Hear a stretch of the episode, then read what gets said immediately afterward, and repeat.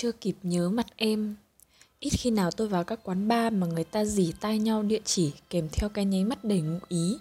Đơn giản vì họ đến đó để thỏa mãn nhu cầu bản năng nhiều hơn là rượu chè, khói thuốc hay nhạc nhẽo ẩm ì. Nhưng công việc và các mối quan hệ xã giao lằng nhằng đôi lúc buộc tôi không thể từ chối những lời mời phải nhắm mắt đưa chân vào đấy như đêm nay. Vừa yên vị ở một góc bàn, những người bạn đi cùng đã có vài cô tiếp viên đến rót rượu chuốc mời. Họ xưng em với tôi nhưng với bản tính lịch sự khách sáo thâm căn cố đế, tôi chỉ kịp đáp lại bằng đại từ tôi cô vô cảm. Dần dần, các cô tìm được chi âm chi kỷ dù thoáng chốc cho mình. Còn tôi một mình, sau khi lắc đầu trước lời chào mời phục vụ của các cô, tôi mừng vì họ để tôi yên. Ánh sáng vẫn lừa mị nhãn quan. Những hình người quay cuồng trên sàn nhảy cứ giật cục, lảo đảo như con rối cũ kỹ dưới đèn màu tôi chẳng nhìn được ai là ai, bởi mọi cử động của họ đều ngắt ngứ rời rạc như thời phim ảnh chưa được hai tư hình trên dây. Mảng tranh sáng tối cứ hút mắt vào vòng xoáy loạn choạng, sập sình của đèn, của nhạc. Đi tìm một khuôn hình trọn vẹn, hoàn chỉnh ở nơi đó e là bất khả. Cho đến khi em bước đến bên tôi. Từ lúc đặt chân vào đây, tôi đã quá quen với những chiếc váy ngắn cũn cỡn và cổ áo xẻ sâu như chào mời mọi lời đề nghị bằng tay chân khiếm nhã nhất nhưng tôi vẫn lặng người khi em bước đến trong chiếc váy trắng theo họa tiết đen vằn vện dù chẳng nhìn rõ được hình thù gì trong không gian mê mị ấy, tôi vẫn cảm giác rằng em đẹp như một cánh bướm trắng đang khép mình giữa đêm. Và em đến bên tôi. Tôi rụt rè, cố che giấu sự ngượng nghịu trong ngụm bia lạnh đến ngọt lịm. Đến bây giờ tôi vẫn chẳng hiểu sao bia ở ba ấy lại ngọt ngắt như vậy. Em thầm thì vào tai tôi. Anh mới đến đây lần đầu à? Tôi cúi mặt, gật đầu rồi em cố hết to để tôi có thể nghe được giữa tiếng nhạc ồn ã thừa thãi kia. Em hỏi tên, hỏi tuổi, hỏi cả nghề nghiệp như một cách bắt đầu cuộc trò chuyện. Tôi chỉ đáp lại bằng những âm ừ vỏn vẹn. Cho đến khi em nói, em tên khanh, bằng tuổi anh, nhưng cứ để em gọi anh là anh nhé. Bởi xét về học vấn thì em thua anh nhiều. Anh học cao quá, còn em bỏ học từ hồi cấp 2 rồi. Tôi quay sang nhìn em. Lần đầu tiên tôi chạm vào mắt em, ở khoảng cách thật gần khanh cũng là tên cô bạn gái đã từng khiến tôi thơ thẩn suốt thời áo trắng.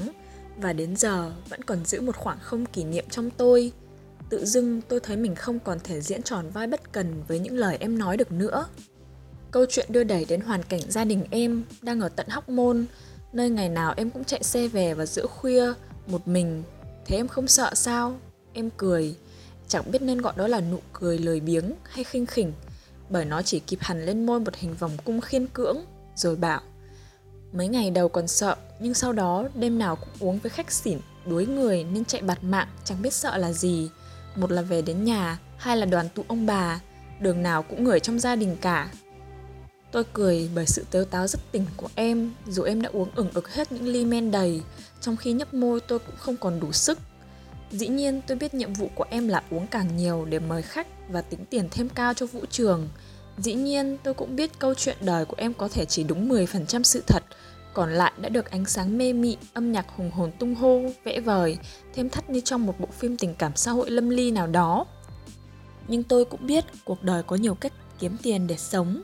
Tôi viết lách kiếm sống, bạn dệt may kiếm sống, bạn hát hò kiếm sống. Còn em, em uống để được sống, dù cuộc sống trong men rượu tránh choáng giết dần giết mòn tuổi trẻ và tương lai. Và tôi cũng biết có thể những gì em kể với tôi chỉ là một mẩu chuyện tầm phào mà các cô tiếp viên dỉ tai nhau sau quầy pha rượu. Nhưng chắc gì trên đời không có những cô gái nào đó như em. Cũng lang thang mệt nhoài trên đường khuya về nhà khi bia rượu nốc đầy bao tử và trái tim trống rỗng không tình người. Trước khi rời khỏi nơi tôi hứa sẽ chẳng khi nào quay lại, tôi chỉ kịp bỏ nhỏ vào tai em. Chạy xe về nhà cẩn thận, khanh nhé. Và tôi về. Sài Gòn con mình đêm lạnh, những con đường khép mắt ngủ say sau một ngày dài sáo động, nhưng đèn vẫn sáng choang, dọi rõ khuôn mặt người. Tôi bất giác nhận ra mình vẫn chưa kịp nhìn kỹ khuôn mặt em, nhưng rồi chợt cười bản thân ngu ngốc. Làm sao ta nhận ra nhau khi không còn ánh đèn mụ mẫm lừa lọc cảm quan? Và cho dù có gặp lại giữa phố thị một ngày nắng rõ, có chắc rằng cả hai sẽ cúi đầu khẽ chào. Nhưng ít ra tôi vẫn ngờ ngợ tin rằng em có một khuôn mặt rất xinh xinh lắm và đôi mắt thật buồn khi nhìn tôi cười nói Em bằng tuổi anh nhưng cứ để em gọi là anh nhé Bởi xét về học vấn thì em thua anh nhiều. Đã cho lấy chữ hồng nhan Làm cho cho hại, cho tàn, cho cân Nguyễn Du.